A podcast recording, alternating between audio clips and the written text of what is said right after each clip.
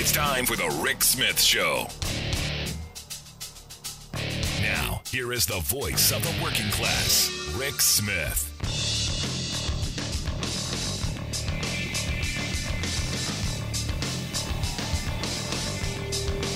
And welcome, brothers, sisters, working class heroes. This is The Rick Smith Show. Thanks so much for being here. Today on the big program, lots to get to, lots to talk about. A couple of hearings in D.C., on the Senate and the House.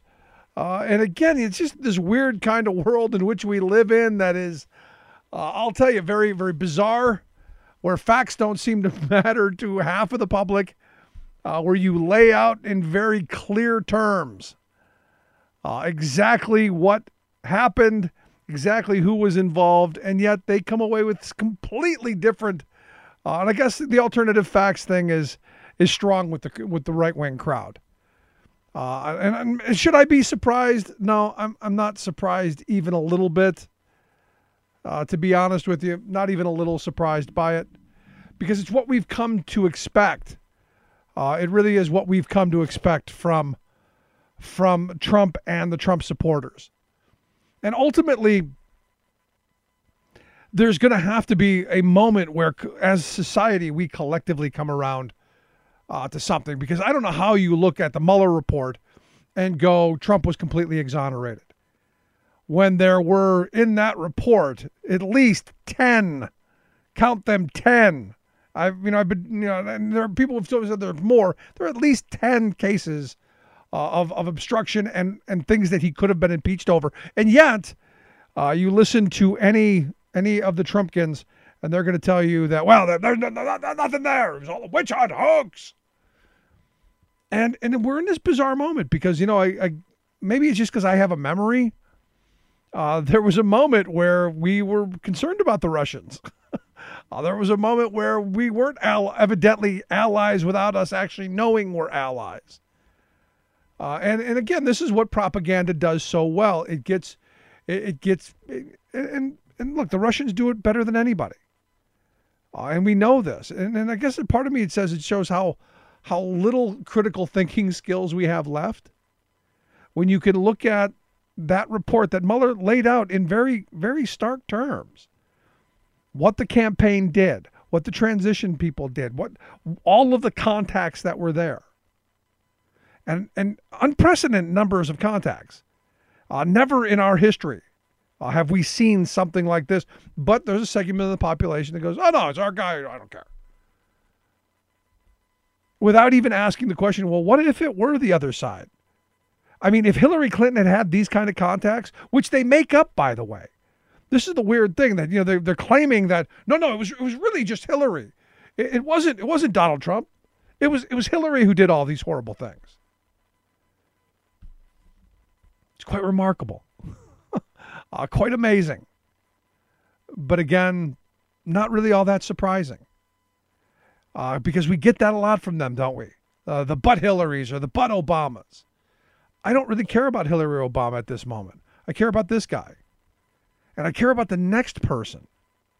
Because if we allow this guy to get away with this this kind of blatant criminal activity, what happens when we get somebody who's actually smart? What if we get someone who actually knows what they're doing? Could be a Democrat, could be a Republican, could be who knows. And I asked my conservative friends, you know, let's say, you know, the next president is a Democrat and is just as conniving and cheating and, and, and thieving as this president. Will you be okay with that? Because right now you're saying it's okay. Right now you're saying it's okay to strong arm foreign leaders. It's okay to have all of these contacts with, with very shady characters. It's okay. You know, Lindsey Graham was going on about the IG report, which by the way, the IG report is, is pretty clear. Pretty clear in that, yes, hello, there was cause. Yes, there was a reason. Yes, it was it was there. And we had a right to do it.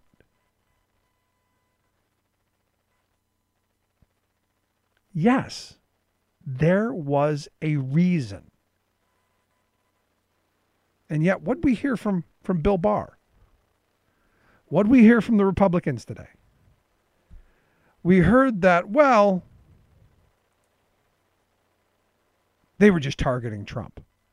It's unprecedented. And the attack line from Republicans today was, uh, "It could happen to you." If, if we allow the FBI to do this stuff, and look, I hate defending the FBI more than you know, but mistakes happen in everything, and you hold people accountable for those mistakes, and, and we have to do that. But to say that all of it is is ridiculous and all of it is is wrong is exonerates Trump is is literally insane. Because what this IG report says is yes, there was a reason. No, there was no political bias. So the narrative that the right has spun is that, and, and this is this is this is really beautiful. Uh, they've they've got it in their heads, and they're you know they're spreading it to their minions.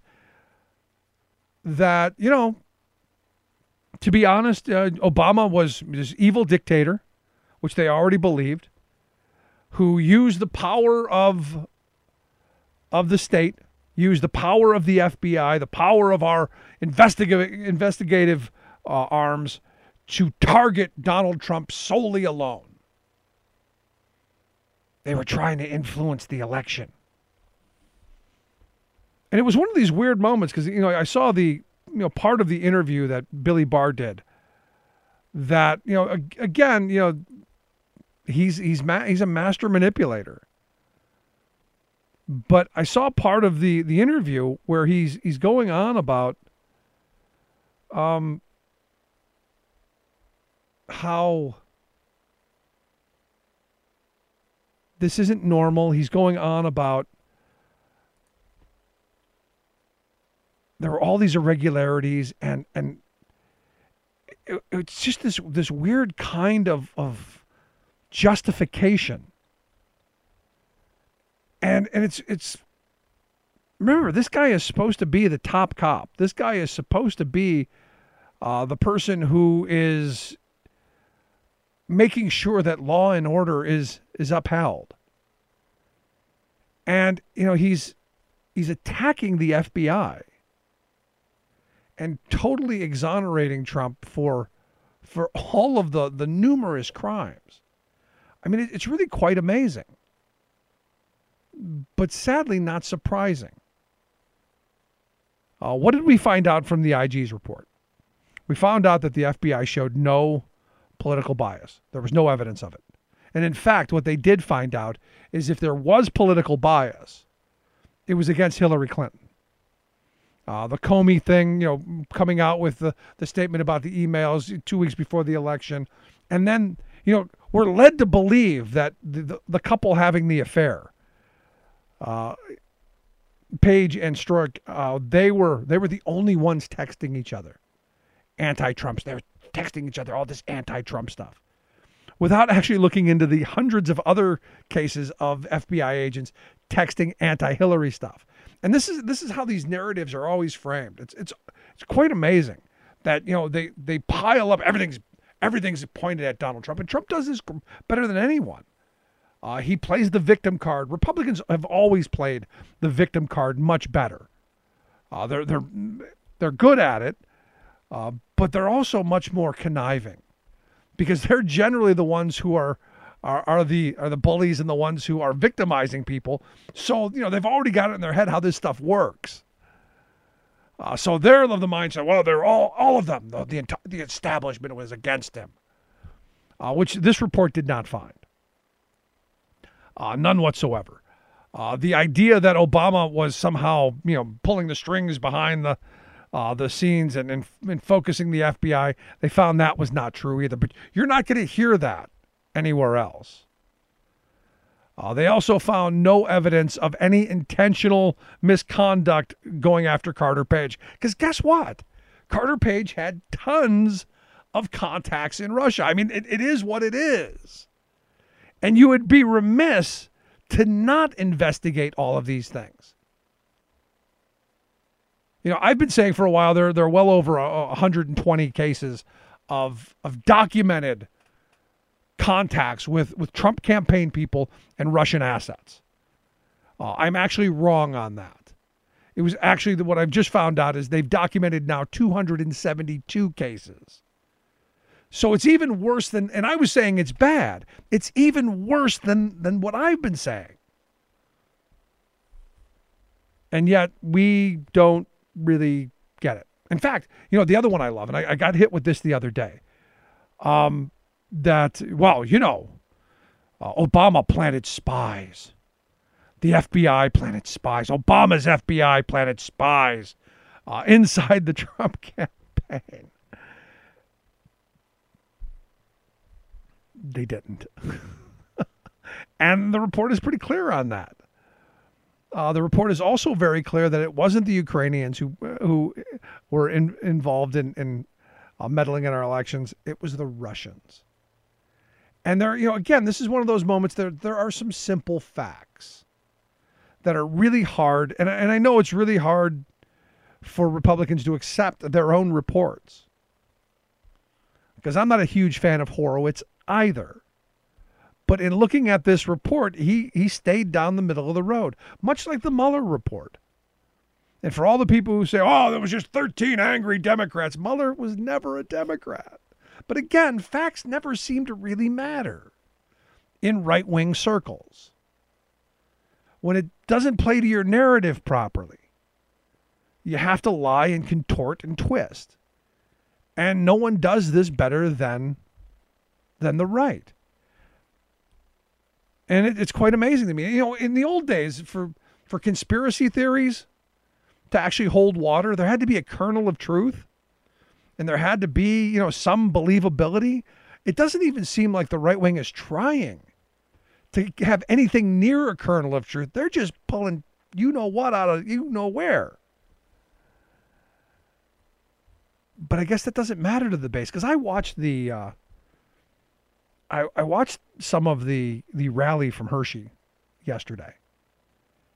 And I'll tell you, it whenever I see these these rallies because I'm not a rah rah person.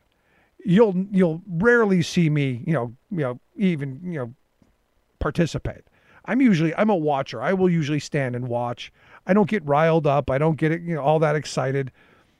But to watch these people who were just in enraged and and totally in defense without any ability to question this administration or that president is is really scary to me. In fact, CBS did a clip of of a bunch of people that they that they interviewed. And look, I know you you generally pick out the craziest that you can to get what you need to get people's attention. I get that. But there were so freaking many. The one guy saying, "Well, you know, I don't have a problem with it. Neither does my 357 Magnum." You know, right to the gun. And the first thing I saw when I uh, saw, thought when I saw that is, here's the guy. You know, hello, somebody, time to grab somebody's gun clearly not somebody who should be armed. And the anger and the vitriol, and it's almost like they want violent confrontation. That they've been told for so long that they're the victim. That they've been told for so long that they're the ones who have been on the losing end of things. And now they've got a guy who's throwing them the red meat of who it is. It's the others. It's all of them. You know, pick your your subcategory. Uh, the immigrants, the gays, the transgenders. You know, pick pick your pick your poison. And their rage and their anger, because look, they have been screwed over the last 40 years. The American dream is dying. But it's not because of people being able to love who they choose to love or being able to live the life that they choose. No. It's because we've had corporate power dominating not just our politics, but our, our, our, our economy for way too long. But you can't get them to say that because that takes a bit of thought. It's just easier to be have that knee knee jerk reaction. It's, ah, it's them. They're the reason I'm not successful. They're the reason I'm not doing well. We live in most scary, most certain scary times. Uh, and and look, our media structure is, you know, conservatively controlled. The moneyed interests of this country have a vested interest in keeping us pitted against one another. And they're doing a masterful job of it. question is, how do we come back together and have have sane, rational conversations and maybe come to some actual solutions? Because guess what? Over the last almost three years, we've done nothing to move the country forward. All we've done, honestly, is make our debt and our deficit much worse, dig us into a deeper hole so that when the next recession hits, and one is coming, we won't be able to respond. And the wealth class, they're just A OK with that. I'd love to hear your thoughts. You can email me, rick at the ricksmithshow.com. I'm going to take a quick break. When we come back, uh, Will Bunch, columnist with the Philly Inquirer, is going to be here to share some thoughts on the uh, the Clint Eastwood movie, uh, Richard Jewell, and also the state of our media. And a big announcement out of the Philly Inquirer today, too, as well. Quick break. Right back. There's nothing more American than workers standing up, and the union gives a voice to win. On the Rick Smith Show. I'm Rick Smith, and this is Labor History in Two.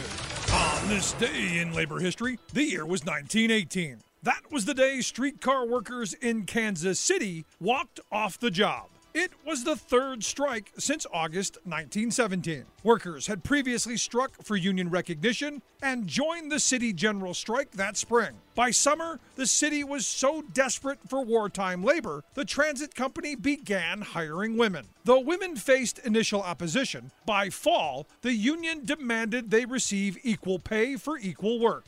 The company had been paying them $15 less a month than their male coworkers. The Amalgamated filed charges with the National War Labor Board demanding a general wage increase and equal wages for women. The board quickly ruled in the union's favor, but Kansas City Railway refused to abide by the decision. And on this day, 2,675 men and 127 women walked off the job demanding the company honor the board's ruling. Instead, the company hired scabs. In the rush to restore service, the company failed to properly train the scab drivers, and a number of streetcar crashes reduced the transit company's fleet by more than 300 cars. According to Maurine Weiner Greenwald, author of Women, War, and Work, the company alleged in the press that the strike was an attack against the entire community. On the Missouri side, state militia guarded the strikebreakers, while U.S. Marshals guarded rail tracks on the Kansas side.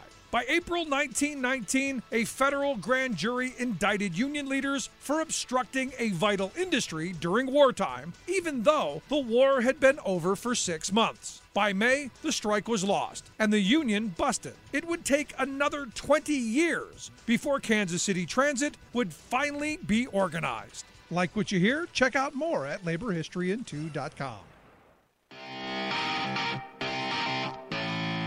Welcome back to the Rick Smith Show. Now, here is Rick Smith.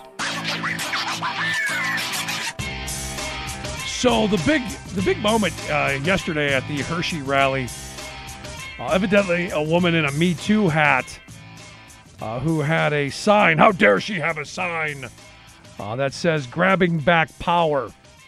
Uh, the clip was very scary. Uh, of really the entire crowd turning on this woman, and I thought for sure, you know, there there was going to be some knucklehead who was going to smack her or do something. Uh, but Trump went on this this you know get her out, get her out, and then he mocks the security guard for not beating her up. I mean, this is where we are as a country. This is how the security the security people were like, "Hey, come on, we, have got you've got to leave," and they you know they were they were escorting her out. Uh, Trump seriously wanted this, you know, this guard to, to grab her by the hair and drag her out, I believe. Uh, he said, see, these guys want to do so political correct. You see that? I'll tell you, law enforcement's so great, Trump said. That particular guy, he wanted to be so politically correct. He said, I don't know who he was. He didn't do the greatest job. And, and look, you know, protest uh, is one of the things that this country was founded on.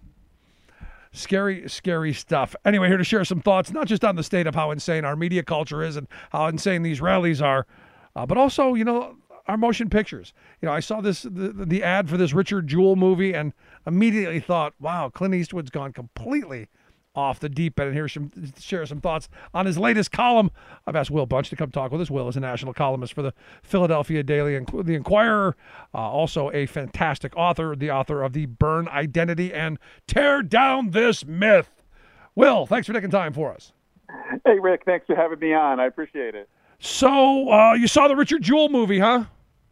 I did. I went to a screening last night. It, it opened nationally on Friday, but uh, they did have a screening in Philadelphia that I was able to attend, and um, it's it's it's a shame because I mean, you probably could have done an okay movie about the Richard Jewell story. I mean, um, I mean, just for your listeners, real quickly, uh, uh, some of whom I don't know, maybe weren't even born in 1996, but um, uh, uh, during the Summer Olympics in Atlanta in 1996, there was a uh, um, a backpack bomb left at a park near the Olympics in Atlanta, uh, where a big party was taking place. And uh, um, luckily, this security guard, Richard Jewell, saw the backpack, uh, helped get most of the people out of the way. It still, the bomb still killed two people and injured 100 people. It could have been a lot worse.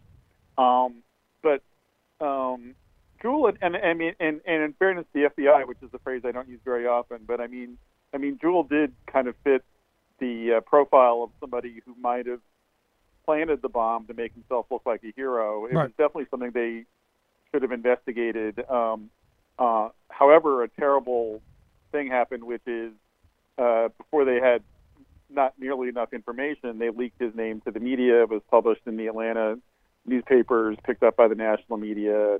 You know, big scrum reporters outside his house, uh, and he didn't do it. And in fact, and there's kind of a funny uh, footnote to all this. I'll get to in a minute. But um, I mean, the bomb was actually planted by a right-wing extremist of, of the kind we see even more prevalent these days. A, a guy named uh, uh, Eric Rudolph, uh, who was an anti-abortion right-wing fanatic. Um, uh, uh, and Richard Jewell was ultimately cleared. Um, uh, I wanted to see the movie because I'd read so many reports that there were problems with the movie, and, and one huge problem in particular, which is how um, the female reporter from the Atlanta Journal Constitution who broke the story, Kathy Scruggs, who's played by the actress Olivia Wilde in, the movie, uh, problems with how she's portrayed. And one particularly disturbing scene is, and, and the movie really hangs a lot on this one detail. Uh, it basically doesn't show, but but 100% insinuates that she got the story by trading sex with an FBI the FBI agent on the case. And the thing is, that never happened. I mean, no, there's you know, I mean, uh, you know, I mean, this case has been investigated by journalists. It was the subject of, a massive lawsuit. No one's ever even made this allegation before. It was just like stuck in the movie. I mean, it, it's it's this horrible sexist trope that unfortunately has been in like five or six movies at least, if not more. That you know, women reporters only get stories by using sex. You know, it was it was it was in House of Cards and on on on Netflix. And But you other- did need the gratuitous sex scene, so you had to add it somewhere, right? Oh, well, they didn't. I mean, I mean, there wasn't even a sex scene. It was weird. I mean, they didn't use it Oh. an excuse to depict sex. I mean, uh, she says. Uh, uh, I mean, she is very seductive to this agent in the bar. She's rubbing his thigh, you know, right up in his face, and and obviously being a seductress, right? And um, and uh, so he gives her the name that they're investigating Richard Jewell, and uh, then she says, you know.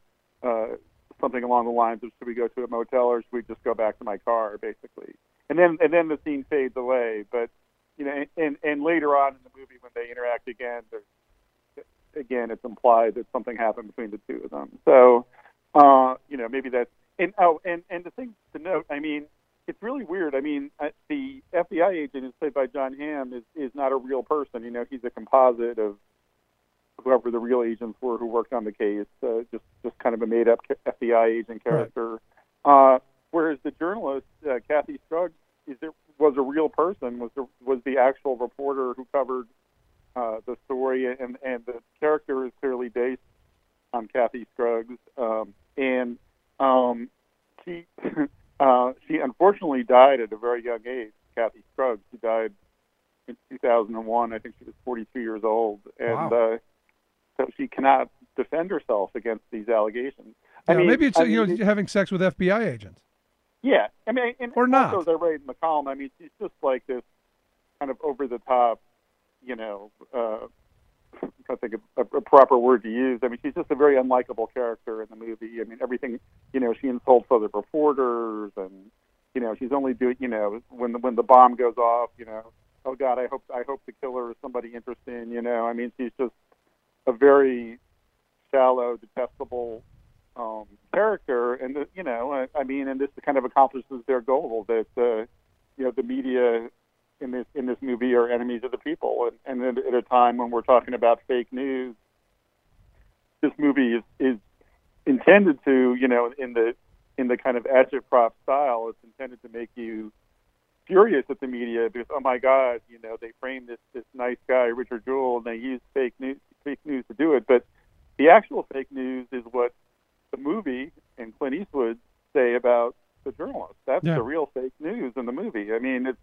it's really it's it's it's mind-boggling, really. Yeah, I saw And, the uh, I saw the trailer for it, and I'm I'm going. I, I have absolutely no interest in seeing it whatsoever, uh, because I don't know what's interesting about it at this moment, other than as you've pointed out, it seems like propaganda to to get people to be even more angry at the media than. And I don't know if that that's possible on the right if you can get any more angry. Uh, but you know, it just seemed like you know why this. It, it doesn't even seem like that interesting of a story because at the end, who's the hero?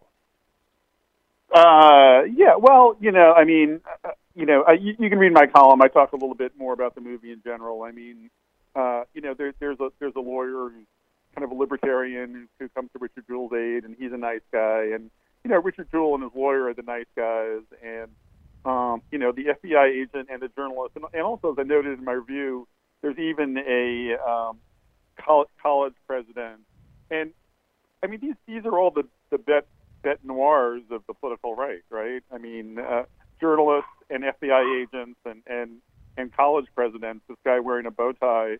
It's you know, it's all the it's all the people that Republicans uh, hate. You know, are uh, uh, are, are lampooned in this movie, and uh, Not only Um, Republicans but dogs too.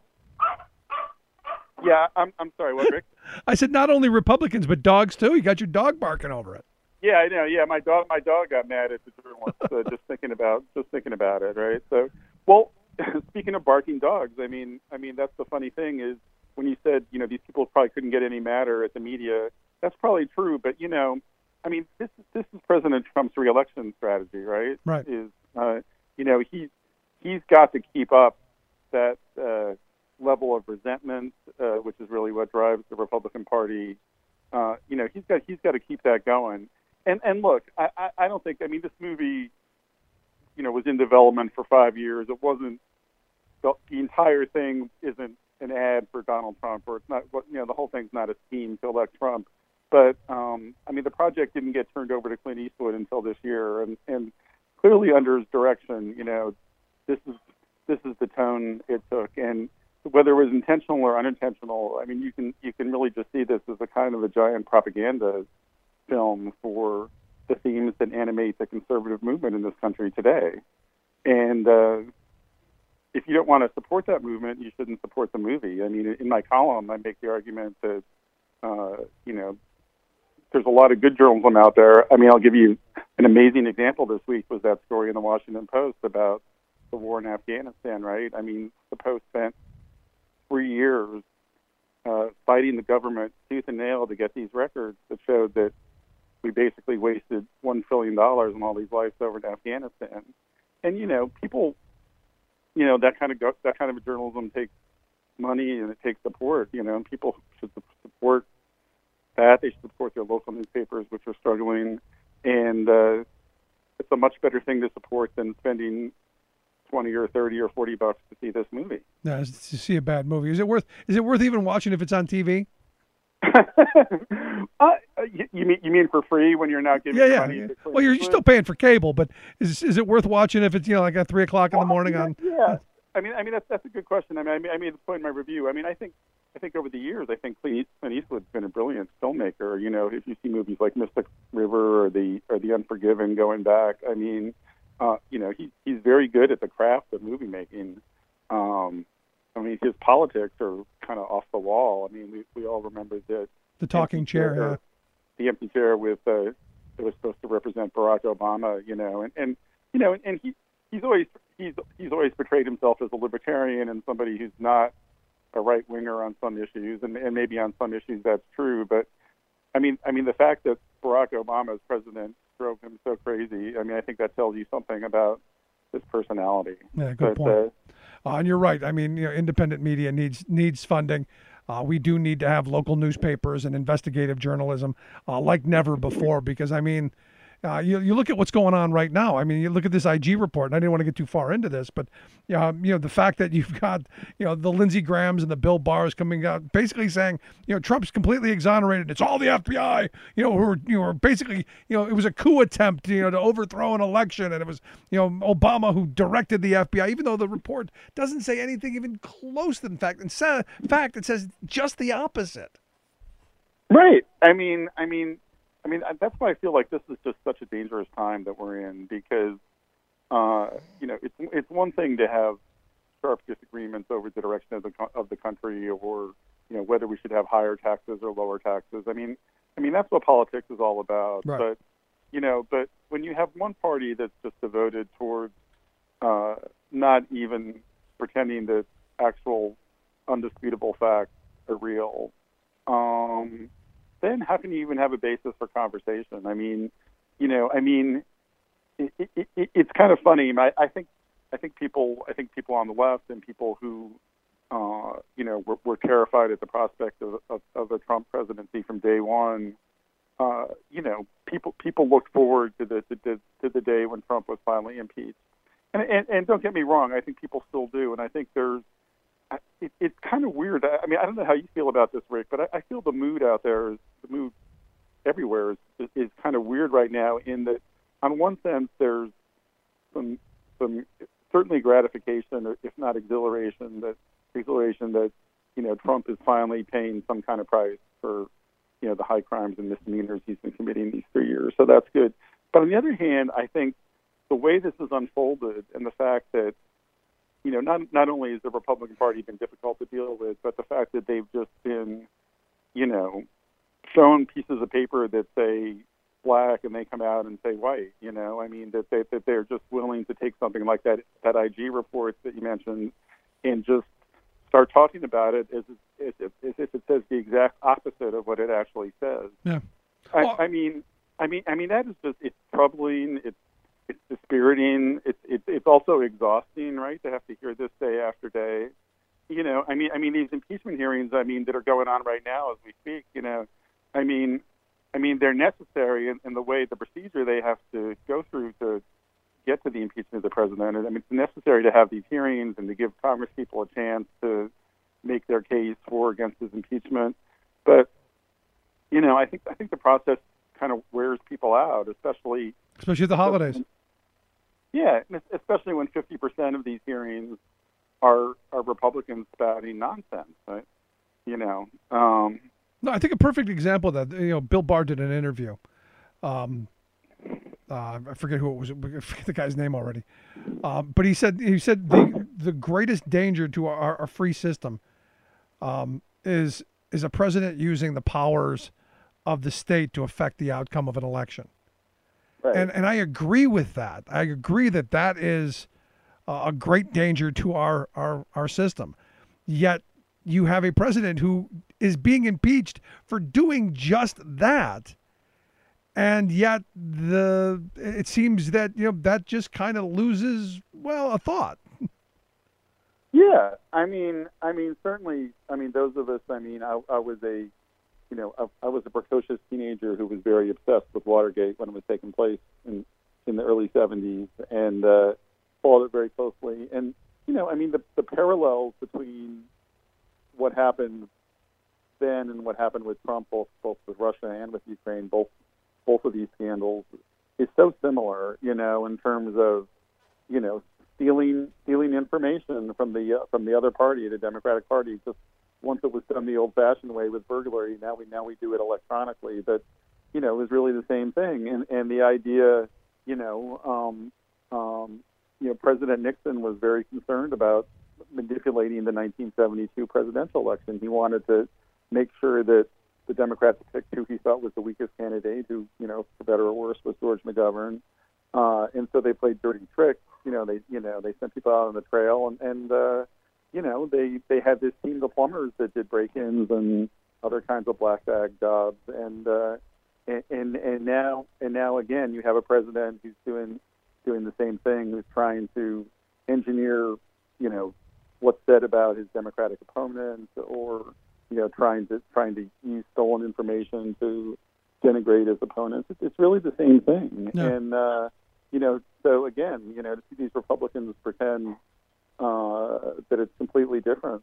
Uh, and, and let's not forget. I mean, oh, it's impossible to forget that so many of these, so many of these Republicans, like Lindsey Graham, for example, are the exact same people who thought that thought that Bill Clinton should be impeached for telling, you know, one lie in a civil lawsuit that had nothing to do with uh, his presidential duties. Uh, you know, I mean, there's just no. Again, we're talking about a lack of truth, but also just a lack of, you know, objective reasoning. Yeah. I mean, there's No, you're right. there's, there's no way, there's no way in any sense that you can defend voting to impeach or voting to remove Bill Clinton, and and then say that well, in the Trump case, there's that there's nothing there. I mean, there's just there's just no way you can rationalize that. I mean, look, I mean, I mean, I mean, I mean, you can have a debate over over the facts of what Trump did and does this rise to the level of impeachment or should it be dealt with differently? Should it be, you know, censored or, you know, should we keep investigating or whatever? But we're not at that point. We're at this point where one side is just pretending that it never even happened. I mean, that's just, that's just that's where we're at, and it's just unbelievable, and, and it's and it's dispiriting, and and it's why it's why so many people I talk to feel like this is a dangerous time for American democracy, unlike anything they've seen before or anything I've seen before, and, and you know, we're talking about people old enough that they've lived through Watergate and Vietnam and civil rights and and uh, you know, 9/11 and and uh, you know, in our in our lifetimes, we haven't seen anything like this.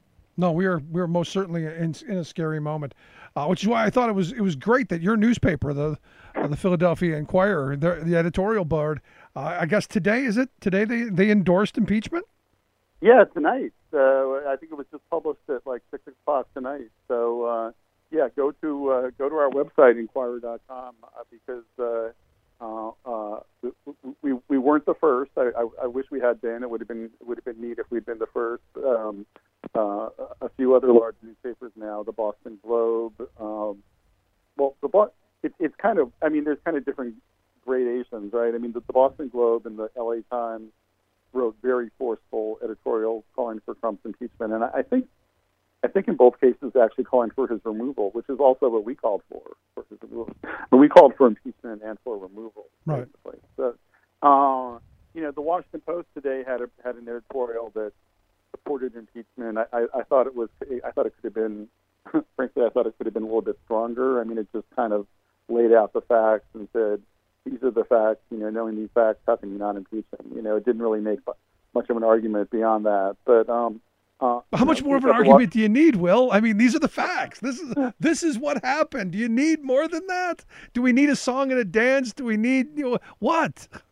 I don't. I don't know. I mean, you know. I mean, you know. There's there, there's there's not a lot of drama in this story. You know, and I'm a little surprised. I, if you'd asked me like six months ago, I would have thought that there were a handful of Republicans, for example, in the House, and and uh, I'm not I'm not I'm not counting Justin Amash, who you know went and left the entire party and became an independent, but you know, uh, people like um, one of our local Congress people here in the Philadelphia suburbs, Brian Fitzpatrick from Bucks County, Pennsylvania, is very, very moderate um, uh, Republican who, who I give credit for breaking with Trump on, on a number of issues during during these three years. And um, nope, he's not supporting impeachment. You know, uh, n- none of them are. I, I would have thought, I would have thought anywhere from five to twenty Republicans might have said, you know, look, it pains me to do this, but what you know, our president, what our president did with Ukraine or what it was wrong, and you know, I'm going to have to vote for this, and the voters are just going to have to No. understand. No. But uh, no, but no, not a single one. And you know, people say, well, I mean, I'm sure you've heard this too. You know, people saying, "Oh, oh, there, there are definitely." You know, I think Chris Murphy, the Democratic senator from Connecticut, said, you know, he knows some Republican senators who would support impeachment, which, which is sure. You know, I'm sure, I'm sure, I'm sure, like Mitt Romney, you know, for example, would probably love to vote for President Trump's removal, removal but would he have the courage to do it? I, I just can't. I just don't see it at this point. I mean, I think, I think if impeachment doesn't get a single Republican vote in the House, which clearly it's not going to, then it's not going to get then it's not going to get a single Republican vote.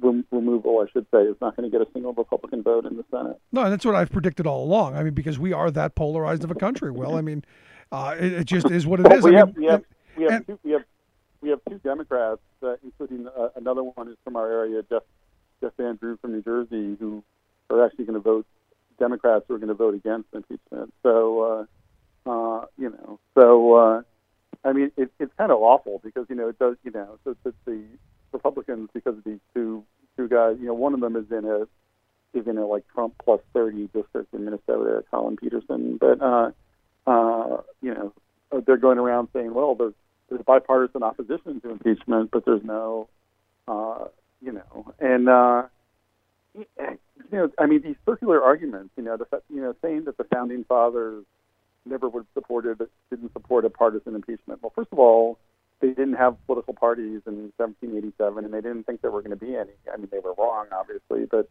uh, so of course they didn't talk about the possibility of partisan impeachment when they didn't have political parties and, and hoped that there weren't going to be any. Um, and and yeah, I mean, I mean, I mean, all we're seeing here is that if one political party has completely lost its mind, they can get away with all sorts of stuff. You Yep. know, I mean, I mean, that's what we're really seeing. No, and that's what we're seeing. And, you look, you, I don't know if you saw the rally from Hershey yesterday, uh, but there are a lot of people who lost their mind. But no, I oh, oh you mean wait, was the one in the one in Hershey or Yeah, the one at the Giant Center in Hershey. They a lot of people who you you watched the. I watched it and I was just, you know, I wasn't sure, you know, which decade we were in. Yeah, yeah. I, I've been. I've actually covered a Trump rally in that arena. Uh, he he actually had one there, oddly enough, in December of 2016. So when he was after he'd won the election, but he was president elect. He hadn't taken office yet, but he he was bored and needed something to do, so he kept having these rallies even after he'd won the. It was kind of crazy. So so uh, uh, I, I went to one out there, and and uh, I, I kind of you know I, I was I was actually watching.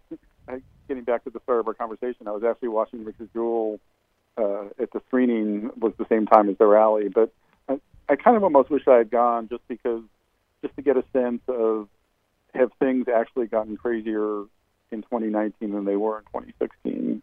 And uh, I mean, from the news accounts I've seen, it looks like the answer is yes. Yes, the answer is most certainly yes. Uh, scary, scary times we live in, but. Uh, Will, I appreciate the work that you do. Great piece on Richard Jewell. I hope people take a look at it and not waste their money. Uh, and, great job by your editorial board uh, as well. Always, as always, great talking with you, man. Yeah, yeah, same here, Rick. Thanks. Anytime. Thanks for, calling, thanks for checking in with me. I appreciate it. Uh, one of my Will's one of my favorite columnists. Make sure you check out his work uh, over at the Philly Daily News. Uh, we'll get links out of how you can check out the story. Uh, make sure you also check out his books, uh, The Author of the Burn Identity and Tear Down This Myth. Quick break, right back. Stick around. You listen to The Rick Smith Show. Remembering that united we bargain, divided we beg. Rick Smith.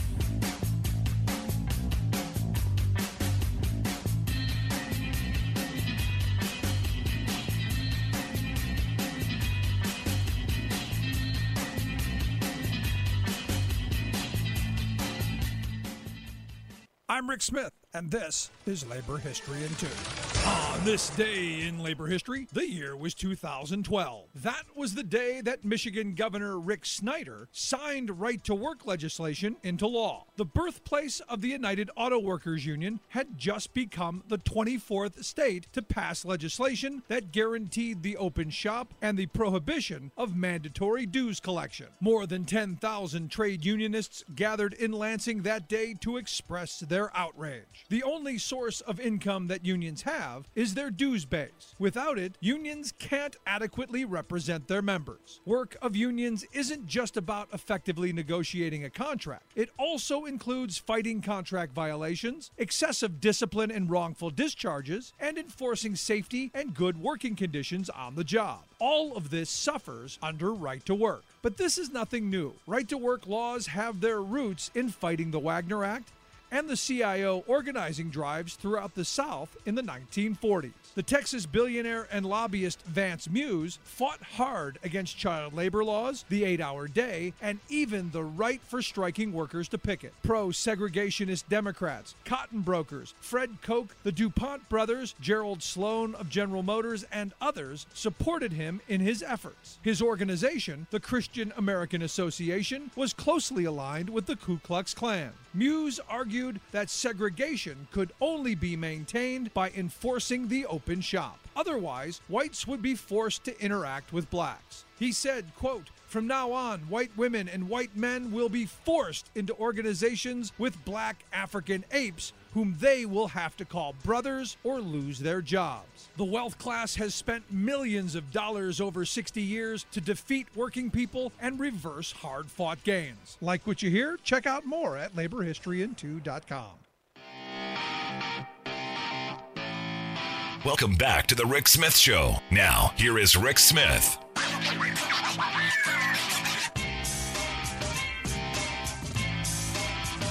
So the Economic Policy Institute has a new report out, and again, it's not one of these these shocking reports.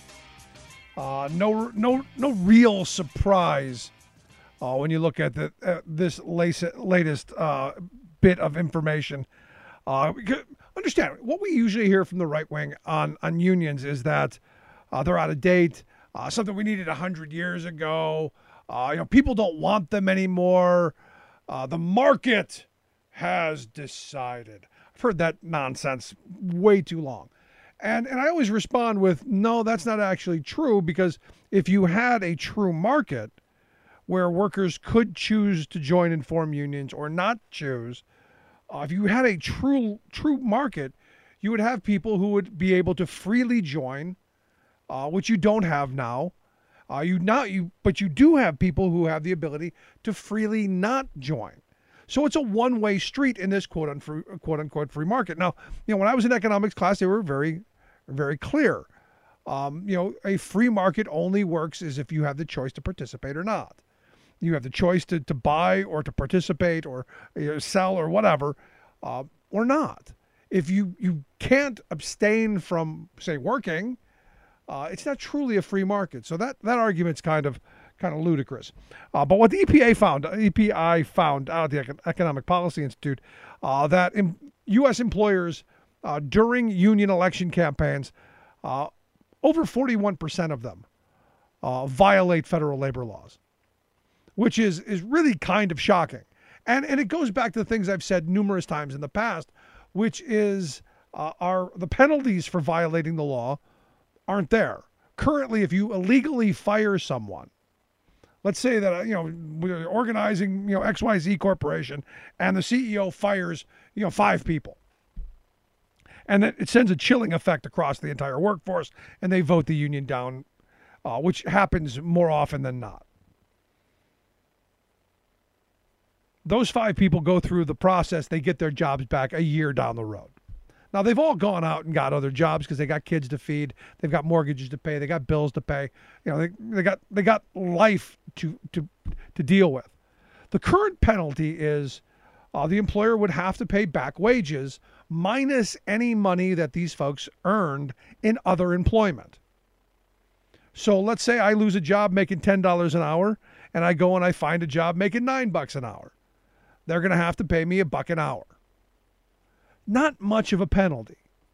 Most of the time people go find jobs making kind of the same amount of money, so there's there's no economic downside to firing a couple of people, especially, you know, a couple of people are troublemakers you want to get rid of anyway, because you know, they keep talking that union stuff.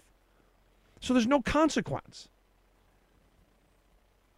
The upside there's no consequence. The upside is we keep the union out. We don't have to pay the higher wages. We don't have to give the better health care benefits, the better pension benefits. We don't have to create safe workplaces. We don't have to listen to those whiny people talk about how unsafe the working conditions are.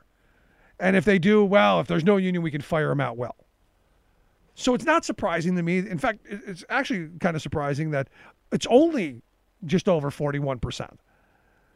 Uh, we also find out that employers are spending uh, about $340 million each and every year on union busting.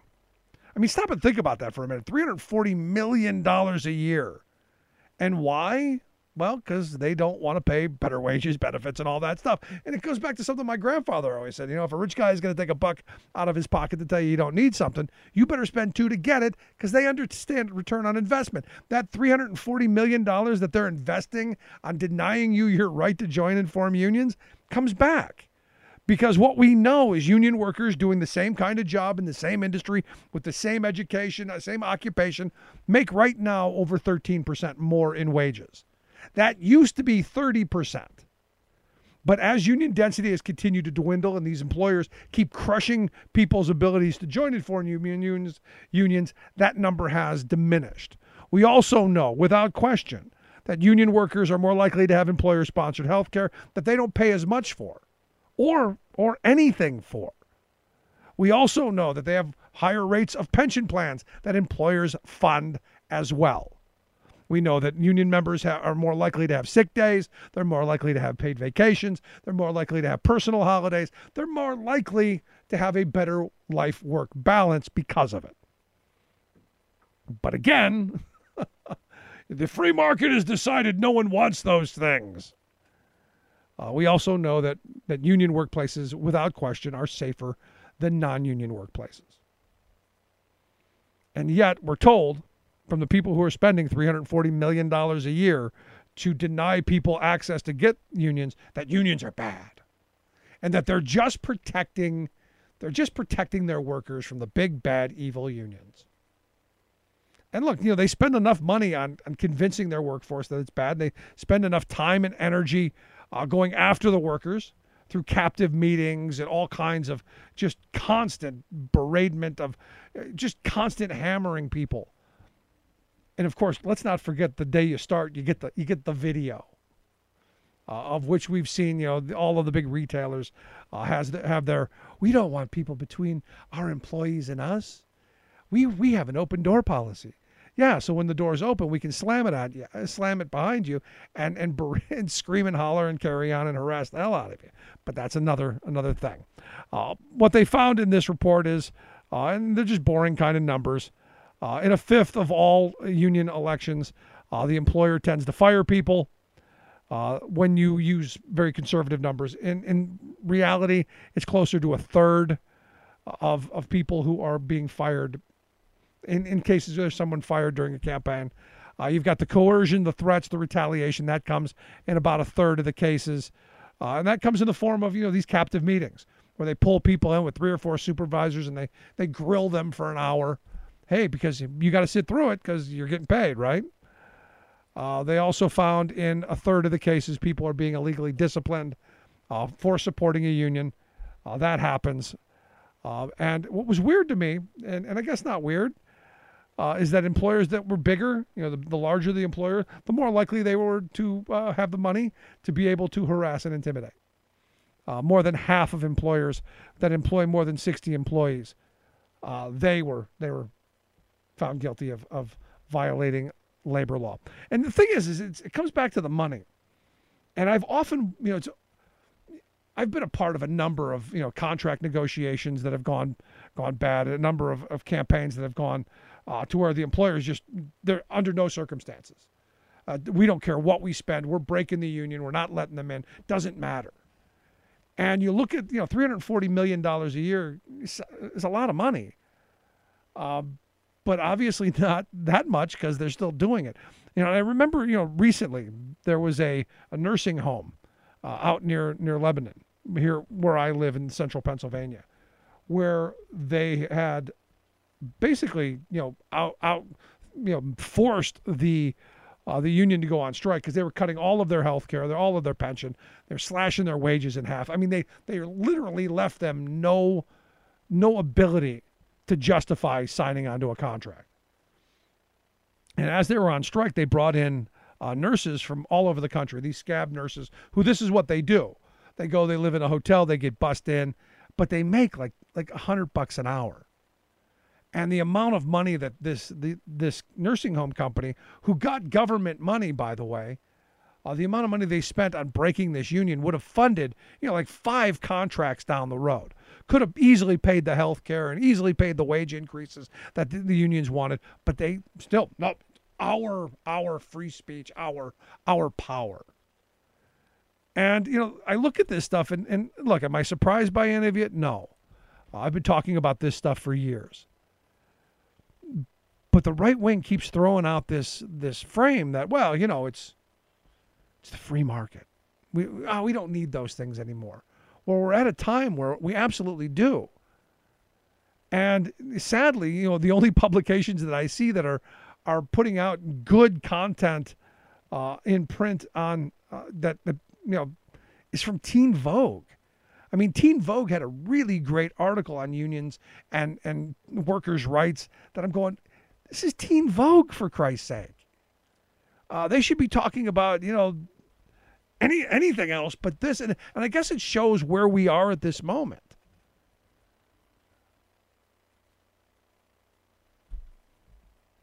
One of the, uh, you know, they went through a, a, bunch of companies and how much money that they've spent, uh, like Laboratory Corporation of America. They've spent $4.3 million in union union avoidance over about a over a over a four year period. Uh, over a million dollars a year. Um, but Albert Einstein Medical Center in Philadelphia spent 1.1 million uh, as their as workers in that that facility were trying to organize and and fight for a contract. And it's you go, you know, that one caught me because you're spending 1.1 million dollars that should have been spent on health care should have been spent on taking care of people. And it's it's just remarkable. And look, the other one that caught everybody's eye is, you know, Trump International Hotel Las Vegas spent almost six hundred thousand dollars in union busting uh, in 2015 and 16. But you go down the list of all of these companies that that spend all of this money which is why during the Obama years they wanted shareholders to be able to see this number. Now Trump has gone and, and quashed that, but as a shareholder, do you not want to know that Mission Foods, which makes all the, the Mexican tortillas and all that stuff, uh, that they spent almost three million dollars on union busting, and that didn't go into you know better products or dividends for the shareholders? Do you think the shareholders should know that? Uh, I do, and I also think consumers need to know that.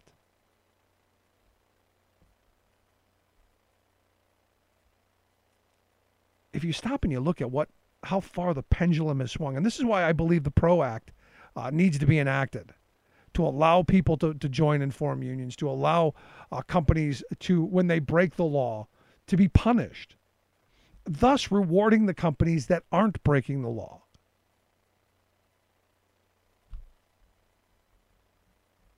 Sadly, the PRO Act is now stalled in the House, which is weird to me uh, it's one of those things where you go, we know that this would make organizing faster. The right, it's the uh, the Protecting the Right to Organize Act, uh, which has 208, oddly enough, 218 sponsors already, which is enough to pass the House. Now, understand it's not going to go anywhere in the Senate, but you need to move it along the process. And this is another one of those moments. Which side are you on? So when my Teamster buddies, who are the big Trump supporters, realize that the Republicans are not going to support the right to organize, maybe they wake the you know what up. Maybe they realize that the uh, the grand old party doesn't care about their behind. Maybe they wake up, or maybe they don't. But at the end of the day, which side are these are these people on? And like I said yesterday, during the during the Bush years, the Republicans were always whining and complaining about up or down vote, up or down vote. Well, Mitch McConnell, you got 400 pieces of legislation that the House Democrats have passed through the House. up or down vote. Vote them all down if you want. Put them in one big giant vote and say we're voting everything the Democrats have done. We're voting it all down. I'm okay with that. But do your job. Put a vote on it. Seems pretty simple to me. Sadly, there's nobody on the right who's really pushing for that because they're quite okay with a, a Senate that is doing literally nothing.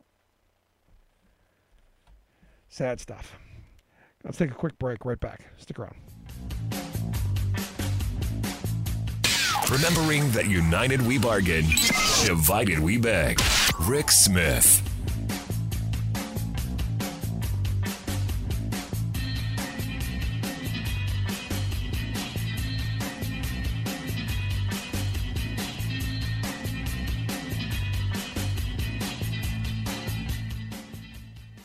I'm Rick Smith, and this is Labor History in Two.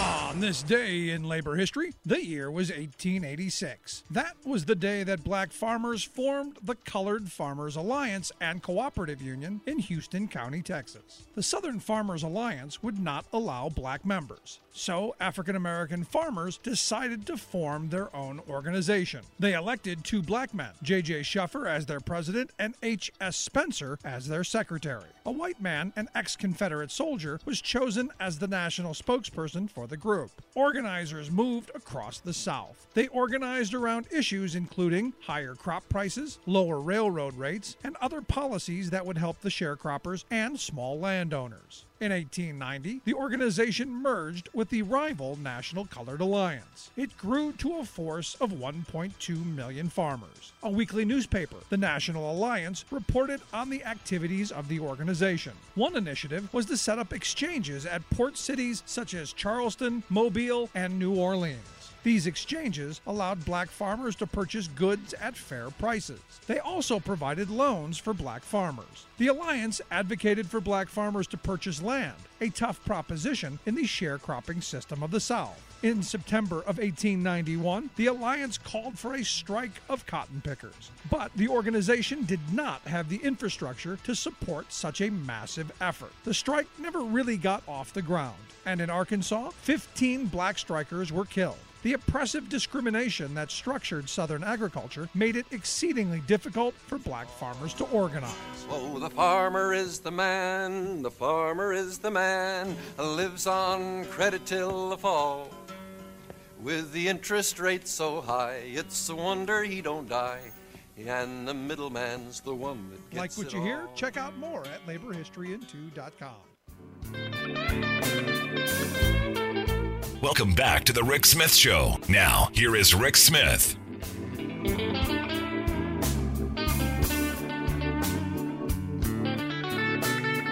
So, an interesting report out by the folks over at In the Public Interest.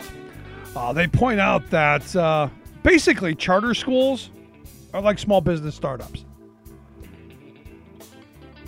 Most of them fail.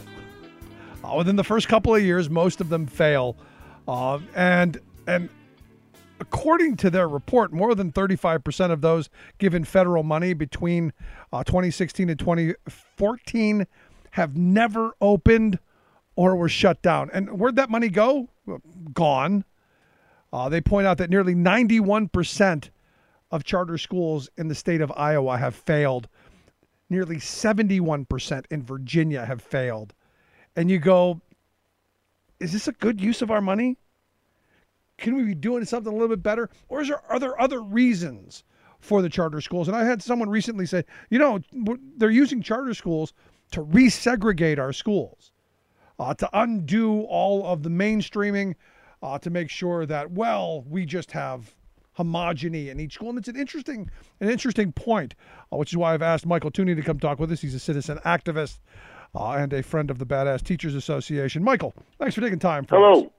How are you, Rick? I I'm good. So you know, That's good. uh, not a bit. I'm uh, full disclosure, not a big fan of charter schools. I think it's it's in many cases uh, money wasted that could have been spent much better uh, with some some oversight in the local public schools. Um, but you know, I look at this stuff that you see coming out, and I can't help but ask the question, as someone posed to me: Are we resegregating our schools because of these charter schools? Well, I think there's a two-part answer uh, to that question. The schools are quickly resegregated. but not exclusively because of the charter schools. The linchpin for school segregation these days is residential segregation, which is increasing um, exponentially. Now, in the town where I live, uh, there is a charter school. This charter school has been siphoning off mainly African American students from the Steel Valley School District. Um, and they do so by offering uh, to have more culturally appropriate uh, lesson plans, to have the teachers model uh, behavior because the percentage of, of African American teachers there is significantly higher than in the Steel Valley. Yeah, we could go on and on, but uh, I am on some level holding the public school system responsible uh, for you know this bleeding of families and students to Propel. Um, and so it's I think it's I think it's a multi uh, faceted problem, but I agree that we need to continue to focus on improving uh, the conditions in our public schools for all students. Get a chance to read the essay that uh, I had forwarded to you. Yeah, I, I looked it over, I, I, and and I agreed with most of it. Okay. Um, some of it was wrong. Uh, I started early in the process. The issues around uh, segregation and Brown versus Board uh, were frankly wrong. Uh, in the interest of of, of uh, transparency, uh, I am um, not an educator. I'm not a historian. I'm not a demographer, but I am the custodial parent of two elementary age students uh, who are in the Steel Valley School District. Some of the numbers that are coming out of this district and other districts countrywide are alarming. Alarming. The disparity between how black students perform vis-a-vis white students is as high as 56 percentage points And why is that? on standard on standardized testing. Is it the First of all- test? is it is it the test? Is it the, Well, we the academic know. system? Where, where do you put that at? Well, first of all, um, we know that standardized testing has been used for a lot of uh, disreputable um, uh, public policy decisions, including involuntary sterilizations uh, and all sorts of madness. But that is a tool uh, that they use up to a year ago. They changed that uh, this past year. Um, and so you're asking um, what what is the cause of it? Now, I have gotten involved, along with a group uh, that I am associated with, um, in participating uh, in an effort to improve the performance of black students in the school district. Now, this performance of the Steel Valley School was so poor that the Secretary of Education in uh, the state of Pennsylvania assigned Steel Valley to a category of low performing schools, not for the overall performance, but for the performance specifically of its African American students.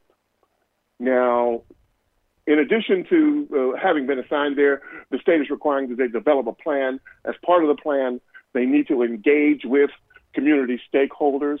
Well, this plan uh, was under development for eight months before we in Homestead um, were even aware of it. Didn't know I've been here all my life, as were three generations of my family before me.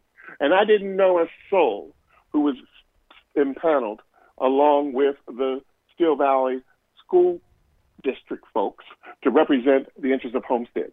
Um, and so we were about to file a Freedom Information Act request to try and get some detail on this plan. But instead, we went to the Steel Valley School Board and I spoke before the board and I told them uh, that I had an ask and I had an offer. My ask was that we be allowed to participate in developing a plan um, that was uh, intended to improve the performance of our kids. In addition to that, um, my offer was that we would be willing to participate in deploying this plan um, in Homestead if we had input to developing it. Obviously, we weren't going to knock on doors in our community to sell a plan that we didn't have any influence into. So that happened, and they granted us six seats uh, on the steering committee, and we have probably attended two or three meetings, and there has been some progress. Um, I am actually hopeful. There have been some pretty serious developments. Now, in Homestead, uh, in the school district, uh, Homestead, which is 90% black, Right. Munhall, which is a contiguous part of uh, uh, independent uh, uh, municipality that is also under the supervision of the Steel Valley School District. They're 90% white. So we have a elementary school in Homestead that's 90% black compared to the one in Park, I mean, in, in Munhall, which is 90% white. On standardized testing, the kids at Barrett performed 44 percentage points below those at Park. And so all of these theories abound. And the quick answer um, that we were receiving was, you know, the situation in Homestead, the families there are subject to such crushing socioeconomic circumstances, and that those circumstances place improving kids' performance beyond our control. And if you read any of the literature, that is the standard uh, answer. As a matter of fact, in the public source article uh, that drew my attention to the problem, uh, someone, a top administrator, was quoted uh, when asked directly, What are you going to do to improve the performance of this African American student? And his response to that was, I am interested in, performing, in performing the improvement, improving the performance of all of my students. Now think about that. Um, it's very But, is, but isn't that the right response? You, you- aren't You we supposed so? to be colorblind? We want uh, everyone to do well. Or am I missing something? No on that? question about that. We're talking about a district that performs at average and slightly above as far as the white students are concerned. Okay. There is such a huge difference in performance. Um, No, I got that. So, so is it is it the socioeconomic condition? Because uh, I don't I don't know the, I- no, I believe that's the socioeconomic condition of of the the white school district, and and would just redrawing the district lines would that change things? that's one approach uh, that the people in the park in Munhall are fighting vigorously, and you can understand why. Um, they believe that their association uh, and in the act of combining the two elementary schools is going to somehow pollute uh, uh, of the performance levels of of their students. Uh, there was a town hall meeting uh, that was held, giving credit here to the superintendent who has committed to combine these two schools. Um, so there was a town hall meeting. There were about 300 people there. There were probably 10 or 11 people from Homestead. Most of those were from Munhall. And each of them got up, uh, and had to pre-register to speak, and said, I moved where I moved because I was interested uh, in sending my kid to Park Elementary. Further comment, mm, without coming out and saying it, was that I am averse uh, to combining uh, the schools that would force my children uh, to be in the company of black kids. And so it was an eye opener, uh, to be honest with you. And that is the largest part of the constituency of the school district. The Munhall population is almost a, is probably uh, uh, triple, almost you know, about 12,000 uh, people. Um, there are pretty significant demographic differences. Uh, the mean area income for Munhall is right around uh, fifty, fifty-one thousand dollars a year. The mean area income for Homestead uh, residents is more, is closer to twenty-six or twenty-seven thousand dollars. Right, so significantly. So, The- so let me ask you this: so it's Yeah. your belief that if you were to combine these schools, just by naturally having you know everybody in the same school, that the Mm-hmm. uh, achievement of the African American students would naturally rise to the level of, of of the white students? Is that the argument that I'm would getting? rise to a level. No, I don't know what level it would rise to. And I'm basing this on reams, Rick, and reams of, of education, uh, of, excuse me, of research that was done in the educational field that says all students, all students uh, perform better uh, in a diverse school setting. Beyond that, um, we're talking about a district now. Now, the Homestead kids represent 40% of the population, the student population, between the middle and high schools. There are 150 teachers in the district. There are three or four African American teachers or administrators. And that flies in the face of, of a lot more evidence that uh, having that role model uh, increases educational outcomes, not just for minority students, but for uh, students in the, in the majority. Imagine. Right, okay. So if that were, We've if that's true, and if No. that's true, that that charter school that you had spoken of, that is is arguing for cultural, uh, you know, programs, they should be doing so much better than than the uh, Homestead Public, uh, the Homestead Elementary School. Uh, am I am I getting that right then?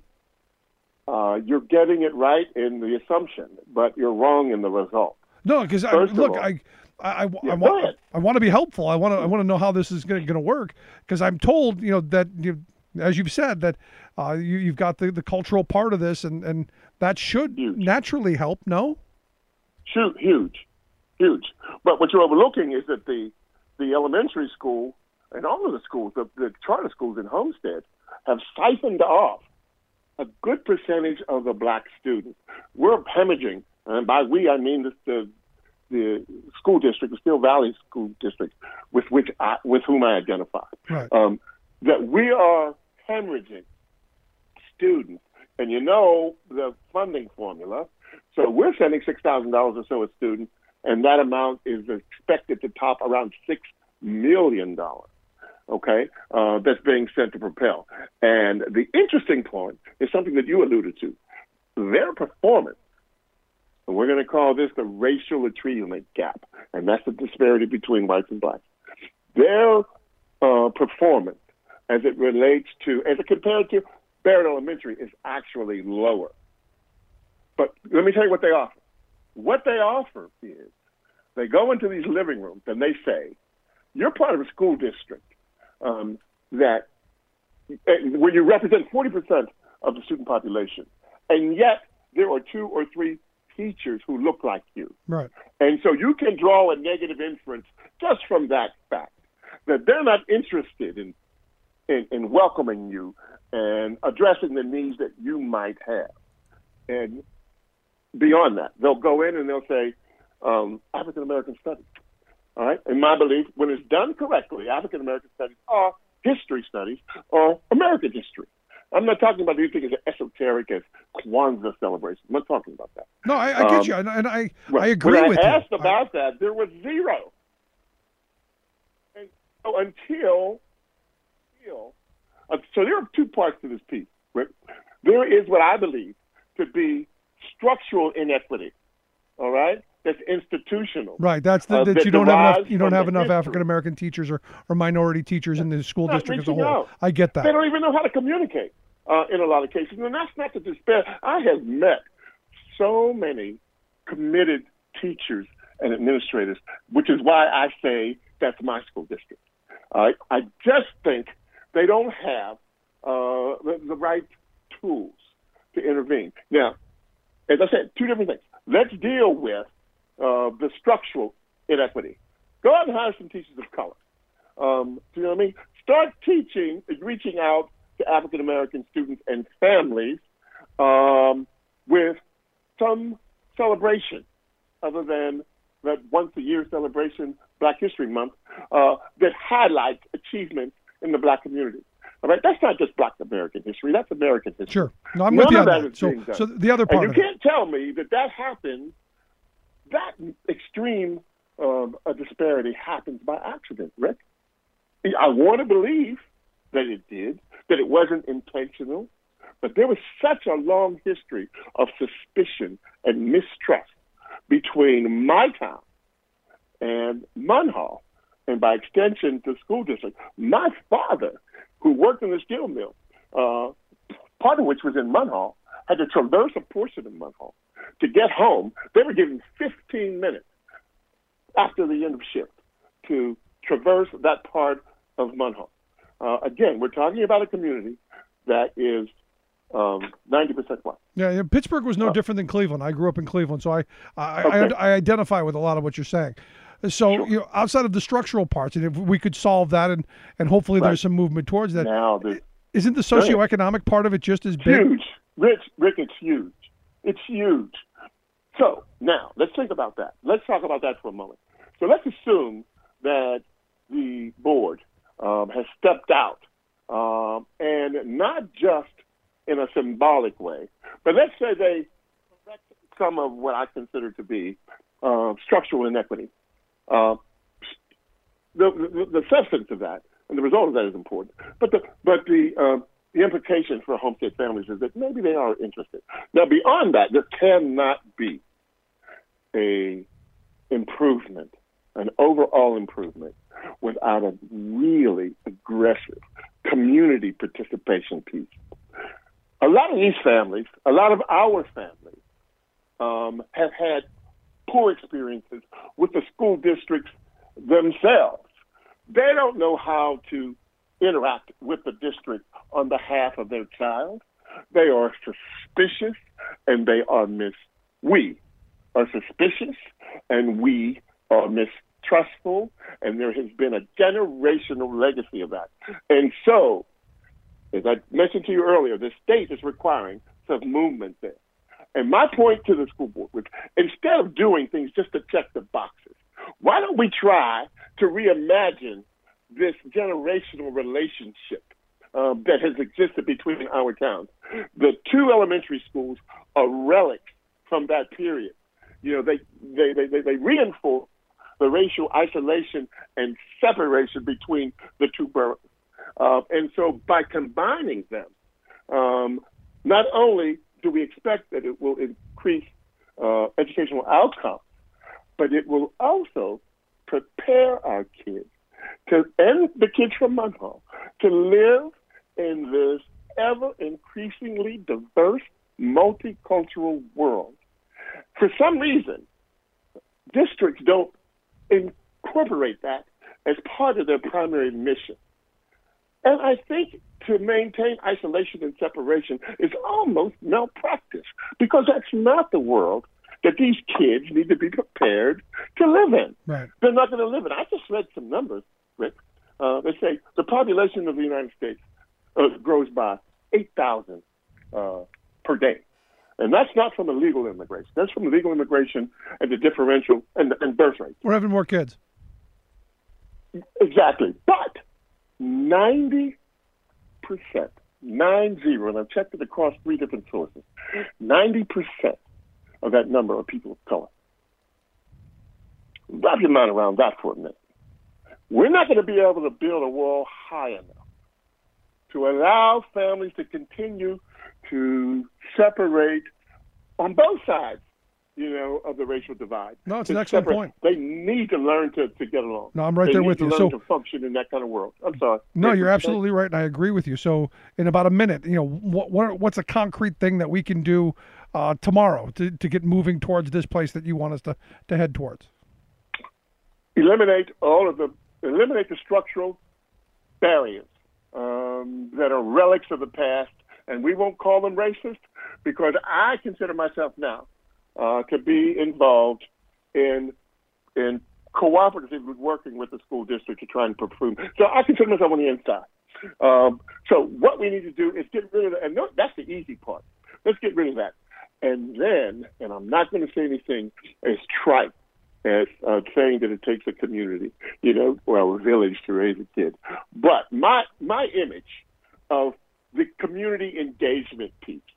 Let's say uh, I conduct a fifth grade tutoring classes, math tutoring classes in my living room on a pretty regular basis.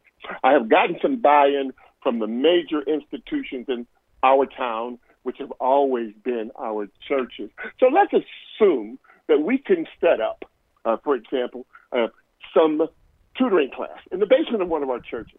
That the church driver with a logoed church van will go and pick these students up, bring them, allow them uh, to benefit from this tutoring, feed them, take them home, and then when you got home, if you saw that mom or dad was in need, you know, of some kind of social services, DNA services, uh, job uh, support services, then let's align the resources that we already have established and mined for to those people. Now that's a huge effort. Yeah, that that, that sounds like a great idea and, and something we should most certainly be working towards. Uh, and Michael, I, I I hope we can get there. And with with folks as impassioned as you, maybe we will. I appreciate the time, though. Uh, good stuff, though. I appreciate it. I appreciate that. I appreciate your attention to the matter. Absolutely. Uh, Michael Tunie, thanks so much. Um, I'd love to hear your thoughts. You can email me, rick at the ricksmithshow.com. Quick break. Right back.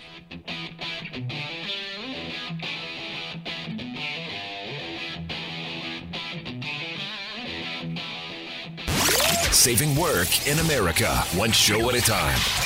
The Rick Smith Show.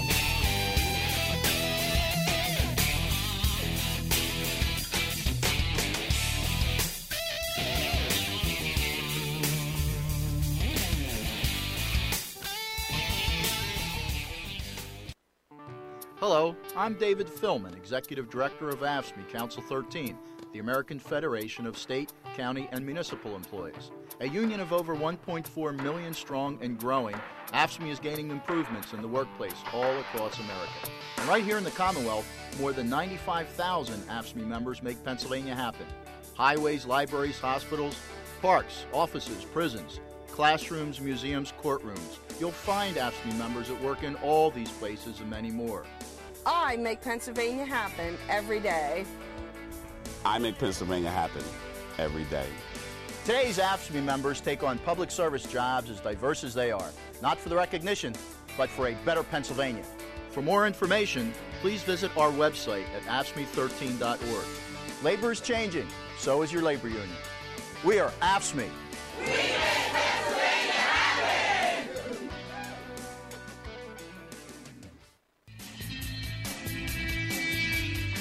Welcome back to The Rick Smith Show. Now, here is Rick Smith.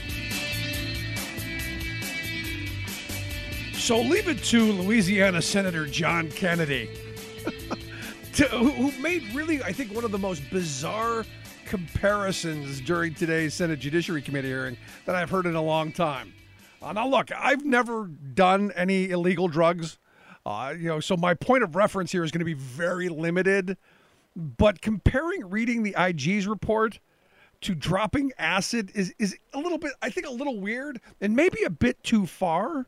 And honestly, if it is, um, maybe, and I'm going to take his word for it, um, maybe I didn't miss anything after all. I mean, just, but again, this guy's always saying some of the most bizarre stuff. So maybe, maybe, maybe too much acid. Just kind of a thought. And here to share some thoughts on the day's uh, hearings, uh, the IG report, and the all of the all of the shenanigans and goings on. I've asked James Lamond to come talk with us. He's the managing director of the Moscow Project. He's also a senior policy advisor at the Center for American Progress. James, thanks for taking time for us. Thank you so much for having me. So you've read the report, right? Uh, I have. I have. Uh, have you ever dropped acid? that I have not done. No. Because I'm trying to find somebody who can give me a comparison. Because you know, I, have, I've had friends who have done it. Uh, they tell me, you know, watch Fantasia, it's wonderful. Uh, but I don't know about reading a report. I, I'm- I'm just not getting the reference. I guess the Venn diagram of people who have read the DOJ IG report and people who have dropped acid is probably relatively small in the middle there. Uh, quite possibly, or he just did it wrong. Uh, but here's the thing. I mean, you might as well, you know, hearing both, hearing the Republicans uh, tell us what they think is in it, they might as well have dropped acid because what I'm hearing from them isn't really close to what I'm I'm seeing in the report. Definitely. So it, it's it's almost as if we've read two different reports. I, I I read the report and, and read the report and saw that the FBI actually had an abundance, an overabundance of caution when dealing with uh, the the investigation, to the point that it actually, frankly, maybe didn't go as far as it should have in in, in, in the investigation. So, you know, there were, for example, you know, the big thing that stands out to me is that there was not a, a foreign intelligence uh, surveillance uh, warrant, uh, warrant opened up on Paul Manafort or Mike Flynn, despite the fact that they had had a series of contacts with Russian intelligence officers. Yeah, I mean, you would think because I said this from the very beginning. You know, at the you know we were hearing all these reports of of all of these contacts and all of this stuff. You know, Erik Prince in the Seychelles and, Manafort. You know, through all all over Ukraine and Carter Page and Roger Stone and you know all of these players who have all of these Russian contacts. And I'm going, if the FBI didn't open an investigation. If the FBI wasn't paying attention, they're derelict in their duties, and maybe we need to look at why they didn't and what they're doing. And now we find out that they, they maybe they didn't do it perfectly by the book. And I hate defending the FBI, but at least they, they were they were on it a little bit. Definitely. I mean, the, the, there were. So my, my organization's actually uh, been able to uh, do an independent analysis where we've documented every known contact between a the Trump campaign associate and a and someone affiliated with the the Kremlin, and we've done, and that during the Trump campaign and transition period, there were 272 contacts during that period. That's a couple a day. That is not that is not a a casual. You know, this is not a a uh, bumping into somebody at a cocktail party and then that and then and then that is listed as a sort of illicit meeting. No, th- these are these are this was a concerted, ongoing conversation that was happening during this entire period. So you could you could argue coordination and maybe collusion. Just a thought. Ju- ju- to throw out a couple words you might want to uh, uh, apply to it, right? I mean, I mean, and you know, some of these contacts. This is literally uh, uh, exchanging proprietary polling data that the Trump campaign had. Right. This is this is in the Mueller report that Paul Manafort pa- passed that along to Konstantin Kilimnik. Now, Konstantin Kilimnik is somebody that the FBI has listed and, and named as somebody who has Russian intelligence uh, connections. He went through the GRU's training school. That that's the military intelligence unit in Russia. So this is literally passing along very valuable, very classified, uh, not classified, very very expensive, um, and very and very highly highly valued information onto a foreign uh, intelligence operative. Let me dig into that for a second because you know why would that be important to the Russians? Why having that kind of detailed polling? Why would that be important to them? Well, we, well, we know what Russia did in the campaign, right? But there were two main lines of attack that went that, that directly targeted the 2016 election. One was the the hack and release through the WikiLeaks site of the DNC and John Podesta emails. The other was this a massive disinformation campaign. And so when you have a when you have a, a, a, a mis and disinformation campaign, part of what you do is you target individuals and voters around around the country. And so for you know, for example, the, the polling data might have shown where to target that information. Yeah, so you're basically narrowing your message and, and basically working in coordination because the campaign's going to do that too. The campaign's going to put their resources in the places that are movable, and and I would argue that you know by giving the Russians basically your targeting area, you could work in in you're using another c word coordination or collusion with the two of them to target those areas. That seems highly probable given the fact that, as you pointed out, uh, you know what 272 contacts seems like a bit much. Have, have you looked at? I guess the other question is. Is this unprecedented in political history? Did John McCain uh, reach out to a foreign government? Did Mitt Romney reach out to a foreign government? Did, did Hillary Clinton or Obama do it? This I want to be very crystal clear on. There is zero parallel in American history. The two examples that kind of can even uh, be considered in the same ballpark are uh, that the Soviets reached out to Adlai Stevenson in in the in uh, the 1956 election, and that was uh, and and he turned him down flat out. And then apparently the uh, the Nazi Party tried to recruit a, uh, a friendly kind of pro, uh, you know, anti-Semitic, uh, pro-German uh, candidate to try to funnel money to him to challenge FDR. And again, turned down. This is not how we do things in America. This is not the norm. We like we we reject foreign interference. This is we are a democracy, not and not not something to be not not not a playing field to be uh, of geopolitics to be manipulated. Yeah, that was so 2015. I mean, this is what it seems to me because you know I don't know if you saw this this Reagan and look, I, I hate citing anything with Ronald Reagan's name to it, uh, but the, this this Reagan defense survey that just came out uh, that said you know almost half of military families now view Russia as an ally, which is kind of scary on on the face that ha- almost half of military families view Russia, who, uh, according to the military, is still one of our top two adversaries. Uh, but you know, the people on the ground view him as an ally. That that seems a bit well like the Russian propaganda has been working. No, absolutely. And, the scariest part, I mean, you know, look, following the collapse of the Soviet Union, you know, Russia did make an attempt towards democracy, right? I mean, the Yeltsin years were were were, you know, were, it was tumultuous and it was, uh, you know, it was, it was there were there were there was a lot there were a lot of bad things that happened, but the the actual general effort was to move and transition towards a democracy, move into the community of nations, have good relations with the West, right? And that was the it it, it- didn't work, right? And then along comes Putin, who's been now been in power as the, the head of state, um, either president or prime minister. In a few days, it'll be uh, 20 years exactly. And what we've seen is an, an increasingly authoritarian uh, uh, government at home and an increasingly aggressive gov- uh, uh, government abroad, and that includes in the, the the land grab in Ukraine, where which that represents the, the the most blatant land grab in Europe since World War II. Yeah. Uh, but again, that was according to my Trump friends. That was the, the Ukraine's fault. And it's it's weird how we. It, it, I mean, do you find it as bizarre as I do that we kind of live in these alternative universes? Because look, you you look at the Mueller report and you you ask a Trump supporter, and it, the Mueller report completely exonerated Trump. You ask you know someone like me who actually read it, and you go, no, it didn't exonerate him. There are a bunch of things in there uh, that are wrong. Uh, a bunch of things that he did that I think are, are worthy of impeachment. Uh, you look at this Ukraine thing. I've got people telling me that no, it wasn't the Russians who who interfered in our election. It was actually those people in Ukraine. Do, is it is it as bizarre to you as it is to me that we seem to live in these, alternative reality worlds where you can look at this IG report and and again you know blame the FBI was targeting you know Donald Trump and the, the FBI hated Donald Trump. I mean, it's it's just weird to me. It's it's, it's almost as if we live in, in a world where there's essentially like parallel information silos, and there are people who can go throughout their entire day. You can listen to you know Rush Limbaugh in the morning, and uh, you can then go on to watch Fox News throughout the day, and that's where you get your news. And you come away if, if you're not reading the primary sources, which uh, frankly I, I I don't blame. This is my job, so I, yes, I'm going to read the 448 pages of the Mueller report. But most people, most people, that's not their job. They don't have time for it, Right. which that's understandable.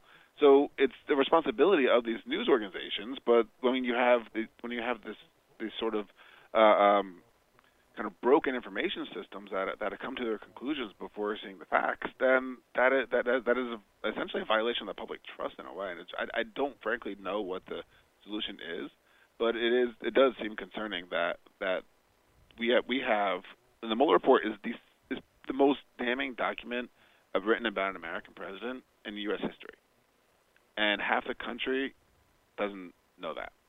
No, because all they heard Trump say was no obstruction, no no collusion, total exoneration. Absolutely. And I fear this is what this IG report is, is turning into the same. It's the same playbook. And, you know, Trump has such a loud microphone. Uh, and, and our media structure, you know, they've, you know, still, you know, after these years, they're still just stenographers as opposed to actually doing investigative work, are, are just, you know, just, just echoing that in my view. Yeah, and it's it's it's really. Uh, I mean, it's like there are kind of just separate conversations, and the facts matter in one conversation, and they don't matter in the other. Yeah. I mean, because I look at this IG report, which is, is pretty simple to me. It boils down to yes, the FBI made a bunch of mistakes. There, there are a bunch of errors, a bunch of things that I think have to be addressed, and I'm not defending them in any way, shape, or form. But they it also did find that there was reason, there was cause. Uh, we we needed to investigate this campaign, um, and and they did so without political bias. I think that's to me the more important part of this. It, it, absolutely, and it's it's actually funny that the uh, I mean funny is the wrong word, but uh, that the FBI actually delegated more people to work on the investigation into Hillary Clinton's email server uh, than than it did to investigate whether one of the candidates was actually an asset of a hostile foreign government. And it, that was engaged in an attack on our democracy. Yeah, and and it's another one of those moments where you know, I don't know if it was just because she was a woman or or was a Democrat or whatever, but it's one of those moments where they they they attack the victim. She's the one you know who, in a lot of cases, the the assaults were against. I mean, the Russians were targeting her, the Trump campaign, and now the FBI is piling on, and we don't hear much about that because you know this this this report is one of the you know one of the first official places that I've seen where they said no they're outside of you know the the couple of email or text people that you know Strzok and Page and those people uh, outside of them there were a bunch of FBI agents texting and doing the same thing uh, about Hillary that we never hear those. Right, exactly, and and in fact, we actually uh, know that that, that the um, that while the FBI kept the Russia investigation, you know, quiet for, for months and really kind of actively shot down reports that that the, that the investigation even existed. At the same time, the FBI was constantly leaking about the about the Clinton email investigation to the point where uh, where, where FBI director at the time, James Comey, had to discuss it twice publicly, and including shortly before the election, which by most uh, uh, analyses had a significant impact on the election. So Yeah. it's it, it yeah, like like you said, right? It's it's it, it's kind of uh, uh, blaming the victim in a way. Yeah, I mean, it's, it's just, but here's the thing, and again, you, you, Trump's been running around screaming, you know, they've targeting me and they're, you know, trying to, you know, overthrow me and they're trying to do this stuff. Well, the facts, again, I still think facts matter. Uh, the FBI, I would argue, Comey and the FBI did more to to thwart Hillary Clinton's victory than I think the Russians may have done by by two weeks before a campaign, saying, well, you know, we're not going to convict her, but uh, that's unprecedented as well. In fact, it, I mean, it arguably violates the Department of Justice uh, policy of of not making politically sensitive announcements ahead of elections. Yeah. But you know what's interesting to me again, you know, all of these reports seem to all road all roads seem to lead back to Rudy Giuliani. Now, how is how is it possible that Rudy seems to be the, the, the Forrest Gump of all of this stuff? Well, well, I mean, yeah, I mean the the leaks again from the Department of Justice, you know, from the New York field office um, for the FBI.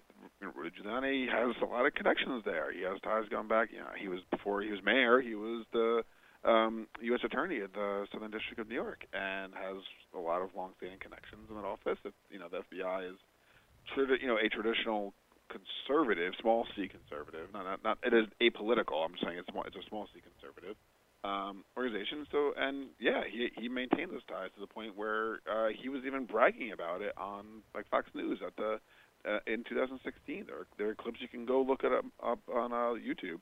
Him literally is sitting there bragging about uh, having having connections and having information that's going to be coming out soon. And so, yeah, it's it, it's it, all roads lead, do lead back to Rudy Giuliani eventually. Yeah. What's interesting is, you know, you know, watching, you know, watching Trump and watching the whole campaign, you know, and thinking about it as a reality TV show. Uh, you, you think back to the emails. Hey, Russia, if you're listening, send me. You know, there, there was there's a lot of Giuliani on there saying, "Hey, we got all this." They, they seem to tease a lot of this stuff out, kind of hype it out, because there's part of me that goes, they know what's coming. They're part of what's coming, and they're part of the reason that that this all this stuff happens. Because you know, it just seems it seems too convenient. Maybe once you get away with it, but I- I'm sorry, way too many convenient moments for me. Right. So the, the way the way I'm thinking of it is with this, you know, we, this week we had um, the IG report come out, which showed that Trump could have been caught red-handed, and then we had the uh, the impeachment articles introduced, which was what happened when Trump was caught red-handed. Right. This is what happened. He he was caught red-handed on Ukraine, and um, and and I think that the the, the IG report demonstrates why that did not happen uh, in 2016. Yeah, I mean, it's it's one of these weird moments where, again, I'm, I'm hoping that there's a moment where we collectively gain our sanity and, and wake up from this, whatever this is. Uh, but I watched the rally last night from here in Hershey, down the road in Hershey, and I'll tell you, I've I've never been more freaked out than watching Trump rallies. Uh, you know, and the kind of just the rage and the uh, it, it's it's it's bizarre to me. And I, I guess that's the only word I can come up with with my limited vocabulary. Is just it, it's really scary and bizarre. No, it, I mean you, you know, as somebody who's like studied history and and look at this in other countries, and it's it's it's it's almost it's it's this kind of clinical uh, uh, approach that you take when you're studying kind of state case studies abroad, but to see it happen in your own country, in your own, you know, with with, with your own relatives and friends who are getting behind it, and it you you understand you talk to people you've known your whole life who will explain things away. It's really kind of incredible, and it's it's I mean you you really it gives you it, it really shines a light on on kind of uh, how these things can happen in other countries, but also you know what can happen here and and the importance of I mean, a institutions, right? This is this is why we are we are a nation of laws, and this is why, right? This is exactly what the framers and the founders had in mind when they were building the country. Was that they were feared a a demagogue who could come and and rally people, and this is exactly the fear that they had. This is why we are is is why our our public servants swear an oath to the Constitution, right? Not not to any individual, not to a king, not to a president. It's the, it's the paper that matters, the rule of law and and you know what scares me is that I think a, a lot of the country is is is doesn't understand that. Yeah, I mean, you go back to you know you learn in history about you know the rise of fascism in Europe and you know you know the rise of the Nazis and I, and I hate you know I hate bringing that up, but you, you ask you know how could you possibly allow that to happen? Uh, I think we're living through kind of one of those moments. You know, you, learn about the Civil War and you know, how did we become so torn apart that we were literally willing to kill each other. And, and look, I look at that rally, I look at those rallies, and I go, you know, I, it's a powder keg, and this guy just keeps stoking the fire. Yep, uh, that, that's that's I think bizarre and frightening are are the two only two the only words I can really capture it. You're yeah. right. No, it's scary stuff. Uh, James, I appreciate the time. Uh, the, pro- the, wor- the work that you're doing, uh, the the Moscow project. Uh, where do people go? What do they do? You know, what are you hoping to get out of it?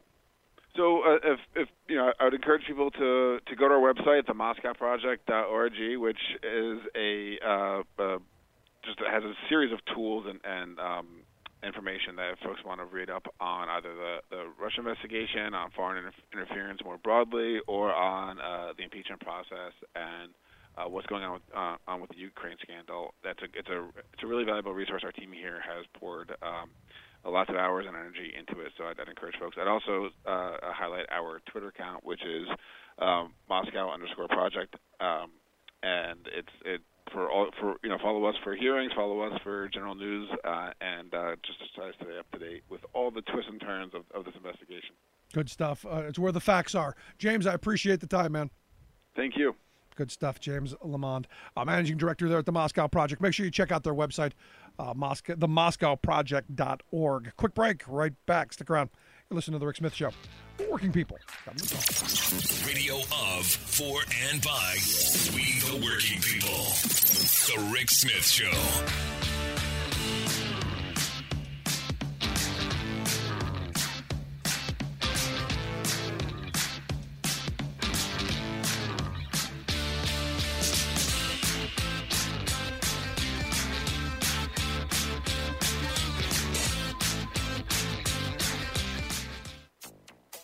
Three bushfires burning north of Sydney have joined create what's been dubbed a mega blaze. New heat wave exacerbates Australia's bushfires, now raging out of control. The world's oceans are struggling to breathe. Oceans losing oxygen thanks to man made global warming. Plus, we would love some action from, from the people in power. Young activists pressure UN climate summit to get moving. All of that pressure and more straight ahead from BradBlog.com. I'm Brad Friedman. And I'm Desi Doyen. Stand by for six minutes of independent green news, politics, analysis, and snarky comment. People are flushing toilets 10 times, 15 times, as opposed to once. No, no, they're not. You're just making that up. This is your Green News Report. You and your toilet must really be full of sh.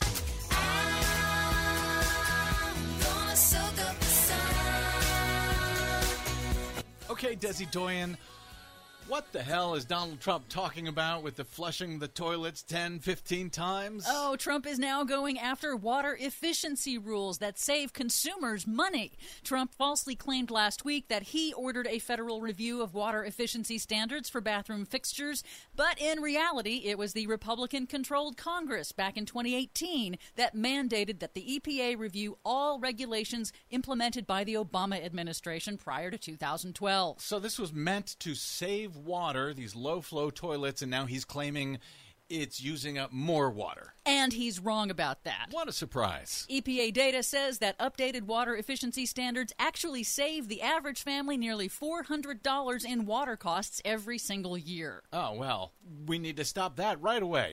In eastern Australia, more than 100 out of control fires continue to rage amid a prolonged severe drought and yet another heat wave. Air quality has reached hazardous levels in Sydney, where over the weekend, three major fires joined together to create a mega blaze stretching more than 37 square miles. Mm. The heavy smoke closed ferry service in Sydney Harbour and is so bad it even set off smoke alarms at the University of New South Wales.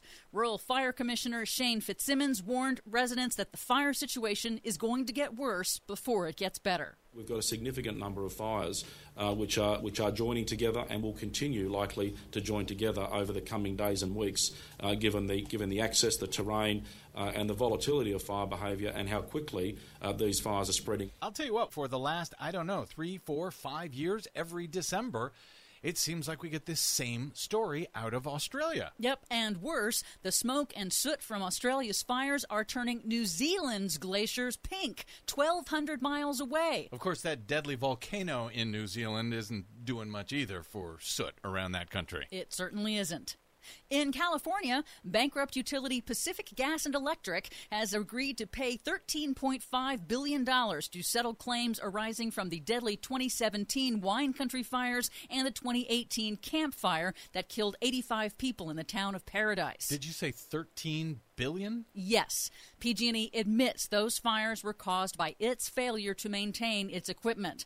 If approved, that $13 billion settlement with victims would be in addition to a previous $1 billion settlement with cities and an additional $11 billion settlement with insurance carriers. That company is already in bankruptcy. Now is the time for California to buy it up, I say. Meanwhile, a new study warns that oxygen levels are falling in the world's oceans. Warmer seawater holds less oxygen, and the researchers calculated that 50% of the oxygen loss in the upper part of the ocean since 1950 is a result of man made global warming. The rest is caused by nutrient runoff from agriculture and industry. The loss of oxygen has a wide range of consequences for marine biodiversity, and it affects the everyday functions of ocean ecosystems. Which means that fish and other wildlife in the oceans die for lack of oxygen. Right.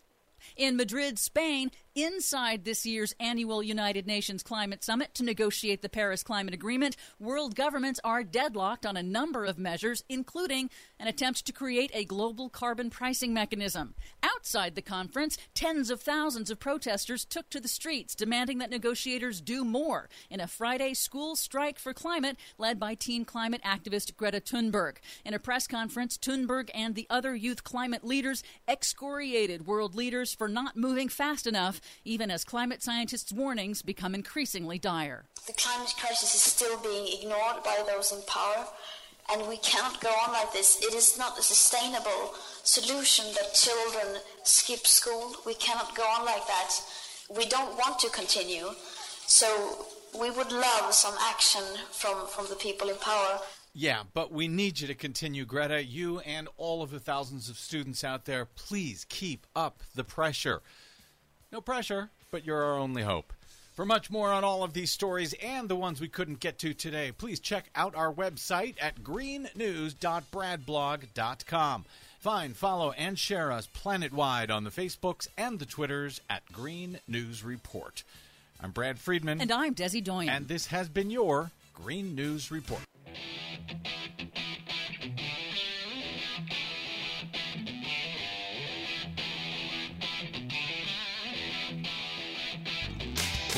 Back to the Rick Smith Show. Now, here is Rick Smith. So you know, look, uh, you know, it, it is. It's one of those alternative reality moments where you know you look at all of this stuff and everyone's got their, uh, you know, their their their colored glasses on without really looking at the report and what's in it. And look, am I comfortable with with the FBI cutting corners? Am I comfortable with them? You know, and, and this is where look, Lindsey Graham was right. I you know, on a certain level, there are are things that went on that should not have. I, I'm I'm right there. We should be holding our FBI, our law enforcement, to much higher standards across the board. You give them power, you give them enormous power. We should be holding them to a higher standard. And and look, eh, maybe maybe Lindsey knows more than I do about the FBI. It's not normal to have these things. Maybe it's not normal to have these things happen. But you know what's really not normal? To have a president who on the day, I mean, this is the weird thing. You you've got a Russian I don't know if it was a thumb in the eye to have uh, Lavrov in the office in the Oval Office. I, I, it's just one of those things where it's so blatant, and and maybe this is you know maybe this is part of it. You know, I've you know I've had friends who were who were good thieves, and they said you know the, the part of, of the way you get away with things is you look like you belong. You, you look like you know I own I own the place, and this is this is the kind of thing that you know, I stop and I think back of, you know, the, the Trump Trump is, you know, it, it's all normal. It was a perfect phone call, according to him. And again, it, it begs the question: what what does the word perfect mean in his mind? Because when I look at the transcript, now it's not an, a verbatim word for word account. Uh, I think that would be much more damning than what was actually written. When I read that, I it's an indictment. Yes, you did what what you be you're you did what you're being accused of doing. You strong armed a foreign leader. Uh, now to him, maybe that's perfect. Maybe that, that is exactly what he wanted to do, and he did it, and and that's perfect to him. But to, for, to have all these people who who look at him and you know, wow, no, he's you know he, he never did anything wrong. For instance, I had a guy last night kind of give me a jab about the big rally that was in Hershey. Uh, I think there were like 12,000 people that showed up to the Giant Center. Um, he was going on about, you know, so what'd you think of the rally? And he, he's kind of throwing some shots at me about, you know, how you know Trump's, you know, you know, doing the doing the job. And I'm going, you know, you know, my my problem is, is Trump is probably, you know, outside of the corruption and the the kleptocracy and outside of all of the, you know, the uh, you know, the, the Russian stuff and, you know, all the, outside of all of that, which, you know, I believe is treasonous. Now, outside of all that, it's, it's the ignorance. The fact that he is the epitome of the ugly American. He is every stereotype that has ever been waged against an American citizen by foreigners, ever, all wrapped up in one horrible ball. And there he is, front and center, uh, the ugly American and ignorant as can be. And I said to him, I go, you know, just one example of, of, of potentially numerous. It was the hundred, and I guess I'm stuck on this one because you know there there are lies that you can go okay well there's there's there's different ways to interpret different things you look at the IG's report and you pick out the little pieces you you want you look at the bible you pick out little pieces that fit your ideology i get that completely get it. Uh, that you're going to use whatever you're going to have in front of you as a way to, to to shape your your story. But it was the hundredth anniversary of women's suffrage, and he's going on on this spiel about how he's the only one who could get this event done. He doesn't know why anyone else didn't do it before, and you know, th- basically thank me for doing this. Uh, thank me for changing the time continuum uh, to bring this 100th anniversary to this very moment. Uh, with and, and it's it's one of these things where you go, wait a second, you're taking credit for the passage of time, and you're blaming others because they couldn't speed time up. I'm confused, and and you look at the faces of the people around him, and they're all like, I don't know how to act, but I'll just golf clap. I mean, it was really this twisted, bizarre moment to where you go, this is the kind of president we have who doesn't even understand linear time, doesn't understand that there are 24 hours in a day, 365 days in a year, and you need 100 years to have a 100 year celebration. Oh my goodness. And this guy's like, yeah, well, so what? And I'm just like, we've given the dumb kid the we've given the dumb kid the nuclear codes and the dumb kid who thinks he's the smartest kid in the room. That's why I'm I'm so concerned for, for our country. That's why I'm so concerned for my, my kid's future. Because sadly, and this is one of those things, sadly, or amazingly, we're divided right down the middle. I mean, you put a Trump supporter and and anybody else in a room, and you say the sky is blue, the Trump supporter is going to tell you, no, it's orange. When everybody else is going, no, it's blue. But then again, all they do is all they see is orange. Because we have the orange menace. I, and like I said earlier, I hope we have a collective moment where collectively we kind of shake awake, uh, where maybe maybe maybe we wake up from this this nightmare, and we snap to and realize that what what these people are doing, Billy Barr, Rudy Giuliani, Trump, the rest of them, is really tearing this nation apart at its foundation.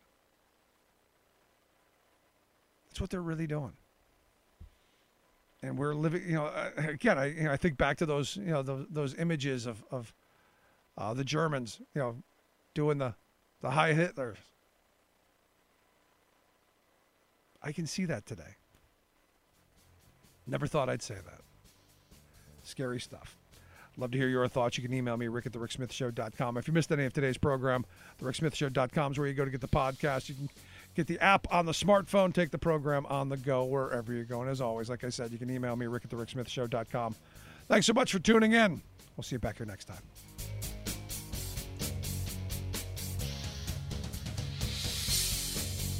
You've been listening to The Rick Smith Show. Email Rick